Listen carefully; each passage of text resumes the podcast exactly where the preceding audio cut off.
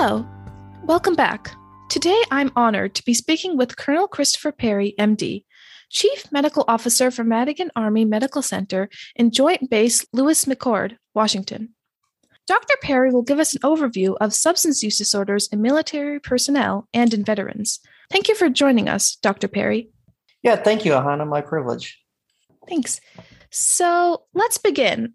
How do rates of substance use disorder compare among active military personnel, veterans, and civilians? No, th- thanks for asking. This is a great question and a problem that keeps coming up in the military. Before we get too much into it, I'd just like to point out that the things I say today are going to be my own personal opinions and do not reflect the official opinions of the Department of Defense, the Army, or Madigan Army Medical Center. I am a psychiatrist by training. And then I've subspecialized in addiction psychiatry based on my passion for treating people with addictive disorders and substance use disorders. I've, I've just found over my career that these are some of my favorite patients to treat. And as such, I'm very sensitive to the problems we face, particularly in the military, now that I've served 20 years in the Army. And the rates are somewhat similar to the civilian population for active duty personnel for many substances. Our rates for alcohol use disorders tend to be a little bit higher than the civilian populations, but our disorder rates for other substances tend to be a little bit lower, primarily because of the testing we do. Now, there are many substances that we find that people use in the military that civilian people don't commonly use, and that's typically because they're not tested for. The other thing we find is that in our veterans, people who are no longer on active duty, they tend to also have rates similar to the civilian population, and, and in some cases, a little bit higher as well. Why might military personnel be particularly susceptible to the development of substance use disorders? You know, in a lot of ways, it's very similar to the civilian population. They're young people. One of the things we find that I think is particularly affects military personnel is the idea that people who join the military tend to be high risk takers in their lives and they seek novel stimuli. They mm-hmm. seek new things in their life, exciting things.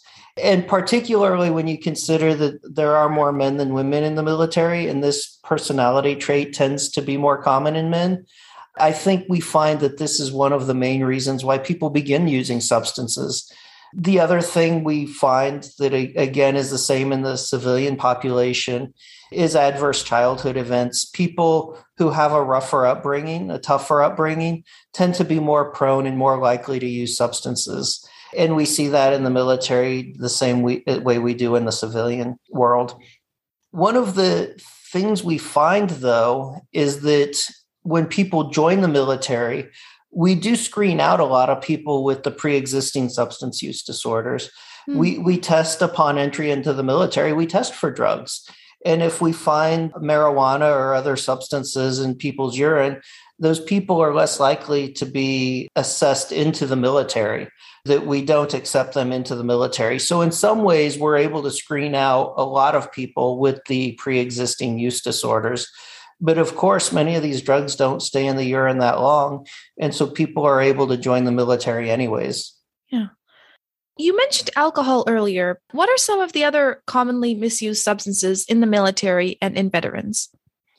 Alcohol is by far the most common. And as you know, it's a legal substance. So yeah. it's it's harder to write regulations on how to um, identify people with alcohol use disorders. The other most commonly used substance in the military is nicotine or tobacco. And again, that's both smoking and frequently in dip, chewing tobacco. We, we see a lot of that in the military. People frequently will use it to stay awake on shifts or to kind of break up the shift a little bit when they're working odd hours. We also see a lot of THC or cannabis use in the military. And that's again reflective of society. It's a very commonly used substance that's legal in many states, but it's still not legal with the federal government. And so it's therefore illegal for soldiers and military members, service members to use cannabis. And it's still a it's still a substance that when detected can get somebody separated from the military The other substances, we still see some, but they tend to be a little bit less common. We see some amphetamine use. The amphetamine use tends more often to be prescription amphetamines that say somebody's son or daughter is taking for ADHD, that the parent might take it to stay awake a little bit or to concentrate a little bit better at work. And we find that frequently in urine. We occasionally find opioids, those come up from time to time in urine as well. But then I find that I end up treating several people for dextromethorphan use. And that's a substance found in cough syrup frequently. Mm. It's frequently called robotripping when people take it because it comes from Robitussin. Or Coricidin cough and cold is another common source of it. Hmm. And frequently the soldiers call it Skittles because the Coricidin cough and cold, the triple C, is a small red pill that looks a little bit like a Skittles candy mm-hmm. that the hmm. soldiers take. One of the other substances that just seems to be so dangerous, and I'm seeing a lot of it lately, is huffing. I'm seeing more and more soldiers huff because it's not, again, tested for in urine, but it has such a deleterious effect on people. It really it's one of those substances that really destroys the neurons in the brain so quickly and it's it's just so dangerous to see the soldiers use that and i've just lately seen some very bad outcomes with that one mm-hmm. but if i can come back for a minute to the triple c back when i was a young physician a captain not too far out of training i was stationed in korea and having seen several of the soldiers get caught using the triple C because they would be brought in by their friends once their faces flushed. They had mental status changes. They had a very rapid pulse frequently, and they'd be brought into the urgent care clinic or the emergency department. And that's how we would figure out what was going on. I, began to look for those medications in the PX, the post exchange kind of our Walmart or Target post I just could seldom find the drug there. It, it, was never in stock. And so one day I decided to ask the manager about it, and we found the person responsible for sh- stocking the shelves. And it was so enlightening because she told me that every Tuesday morning she stocked that drug at the same time, but she would never put it on the shelf. That as she was stocking it, there were about four or five soldiers that would stand in line to pick up the medication directly from her. And it was kind of sweet because she realized that she only had so much to go around. So she limited each of the soldiers to five boxes of it, not realizing that they were abusing this medication and mm. misusing it. So, one of the things I did is I, I worked with the post commander. And what we did is we began scanning ID cards for people to purchase that medication. And the sales of dextromethorphan suddenly plummeted. It was interesting to see because prior to that, they were selling, I believe it was across Korea, I believe they were selling about 300 boxes a week oh, wow. of, of that medication. And then when we, all we did was we started scanning the ID cards, the sales went to almost zero in the summer and then in the winter, the sales would go up to 100 boxes a week. So you saw a nice seasonal pattern to it, which one would expect to see in a cold and flu medication. People mm. don't usually take those in the summer. Yeah. So, what is the policy regarding substance use in the military? So, when a soldier's found to be using an illicit substance such as cannabis, methamphetamine, cocaine, the rule is that they're automatically begun in the process to separate that soldier from the military. Mm. Now, the, the rule is not that the soldier must be separated, but the soldier must start the separation process. And then further along the line, they'll make the decision whether or not to keep that service member in the military. And one of the safeguards they have to protect this is we've got an MRO, a medical review officer, who's responsible for reviewing the positive drug tests. And and I'm a certified MRO, and we review all of the positive tests except for THC because there is no accepted legitimate use of THC in the military. The regulation is written such that service members are not permitted to use medical marijuana either. And the service members know this. We provide education about this. Hmm. But then there are legitimate uses for most of the other substances out there. Cocaine, for instance, is occasionally used as a local anesthetic, particularly for ear, nose, and throat physicians. Opioids, frequently, people have legitimate prescriptions for if they have dental procedures. So we review their medical records and then we discuss it with the soldier looking for a legitimate use. And if there's no legitimate use, then it's referred back to their commander who must begin the process of separation from the military and must refer them to substance use disorder treatment. I don't know if you saw, but there was recently an inspector general report that came out a few months ago that showed that the Army's not doing as good as we would like to be doing with putting these referrals in. It, it seems that between a third and a half of the soldiers who should be referred for treatment are actually being referred for the treatment they need.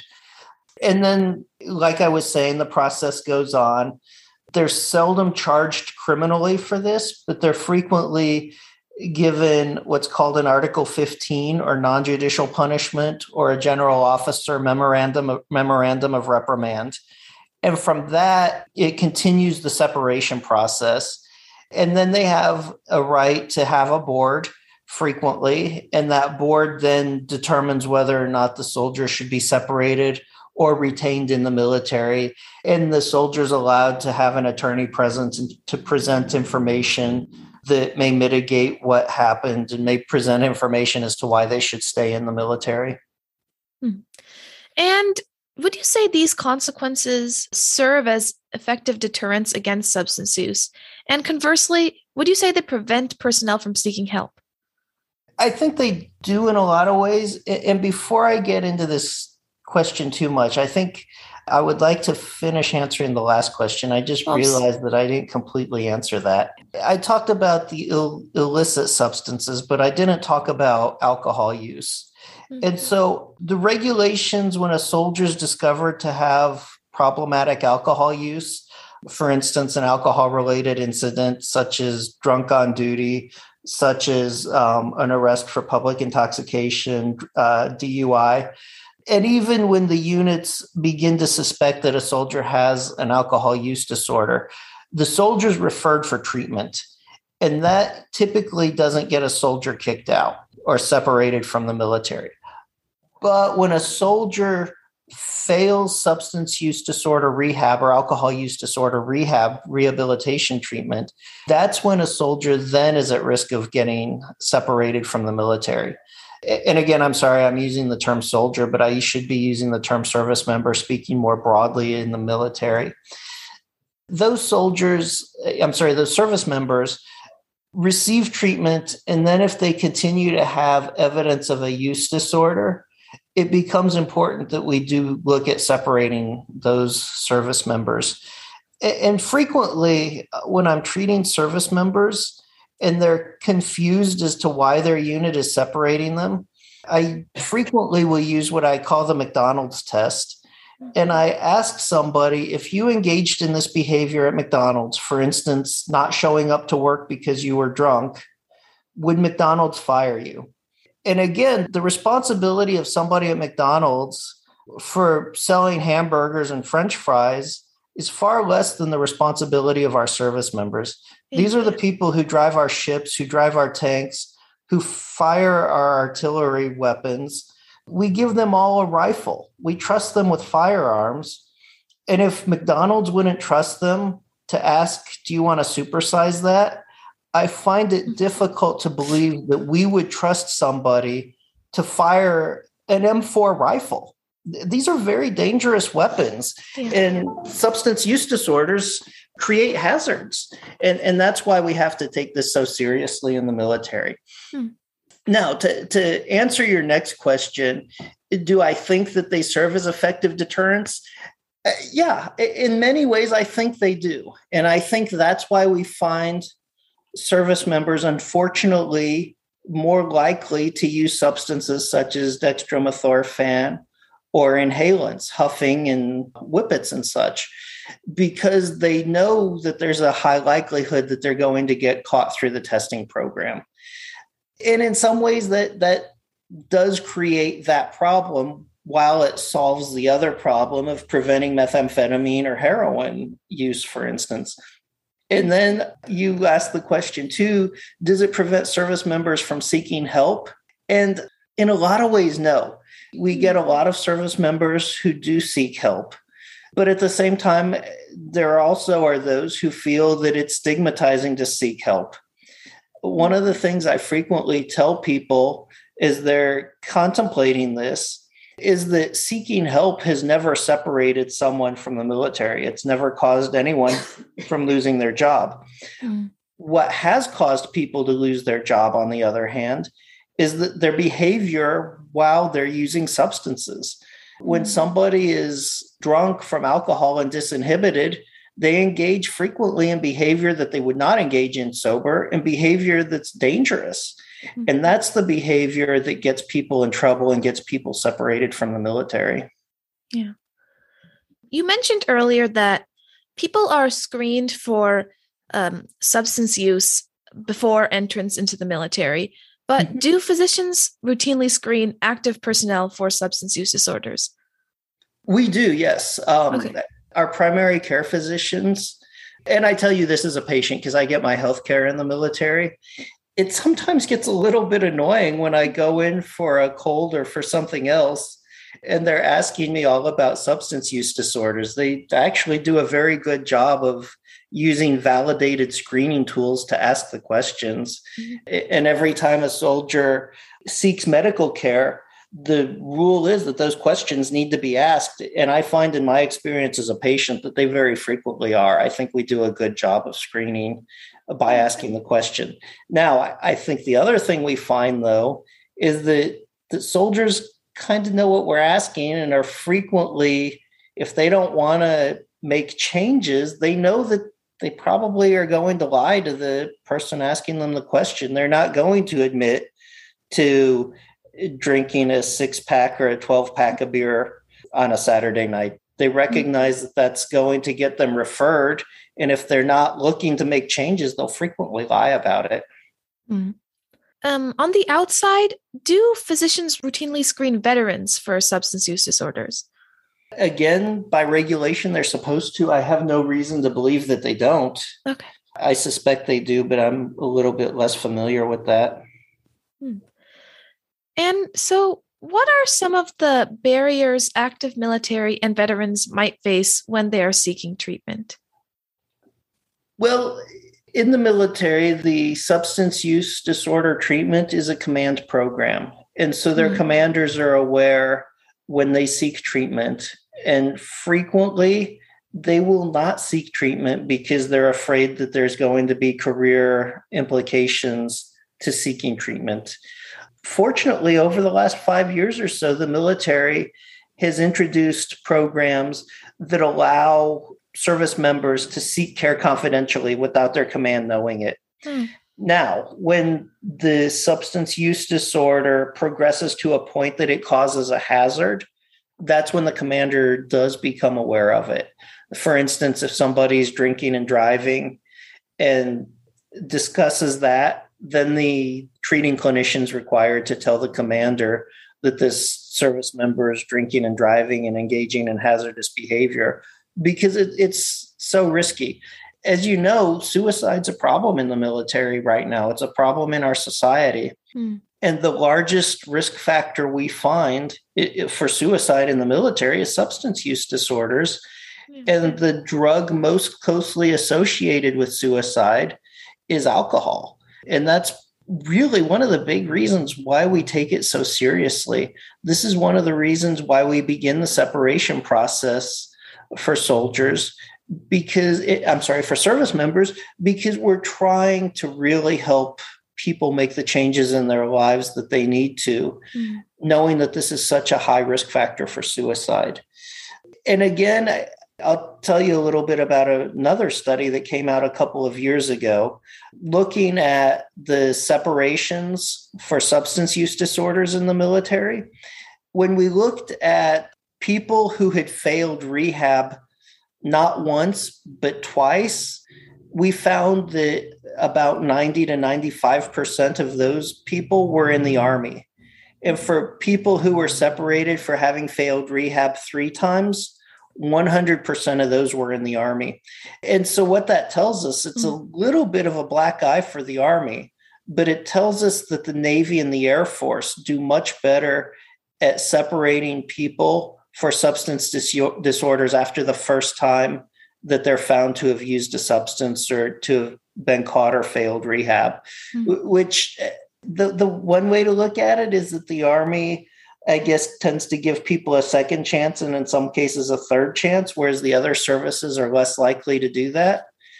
But the other way to look at it is that the other services are recognizing how closely associated with suicide this is and with the other problems and, and that they are separating those people much earlier and in, in many ways I, I, think it makes sense because many of the airmen are working directly with airplanes and if they're impaired at all by substances they create a much greater hazard than perhaps a soldier does despite the fact that soldiers are carrying assault rifles hand grenades and other very serious weapons mm-hmm. and the navy personnel are frequently driving our nation's ships and our submarines. And, and again, it's an order of magnitude greater the hazard that they're able to cause than soldiers frequently. Yeah. Finally, is there anything else you'd like to add? Yeah, I would like to add a few things. Uh, having done this now for many years, I, am very familiar with a lot of the clinicians who are treating the soldiers with substance use disorders and I got to tell you, we've got some good people in the military right now. Mm-hmm. Primarily, there are civilian clinicians who are doing the majority of the treatment. And we've got people who really care about our service members and are who are doing their best. With very skilled interventions to help people make the changes they need in their lives to stop using.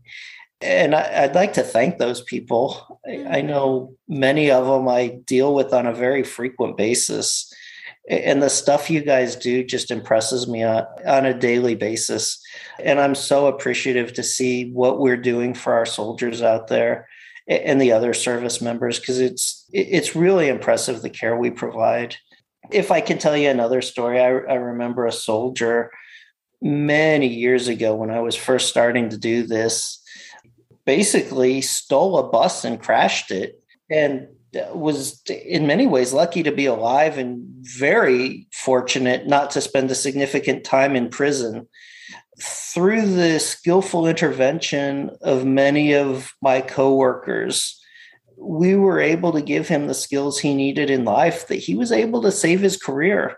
He was able to continue serving in the military mm-hmm. and really was able to turn himself around, which was just such a great success story and so nice to see because he he had a serious alcohol use disorder mm. and boy i can think of several stories like that that i won't get into but mm-hmm. yeah i can I, there's just a number of soldiers who are success stories and then sadly there's many who aren't unfortunately many who continue using even after they're separated from the military yeah well, I want to thank you again, Dr. Perry, for this important discussion about addiction in the military community. Mm-hmm. And I hope you can join us in the future. Definitely. And I've really appreciated listening to your podcasts and the Thanks.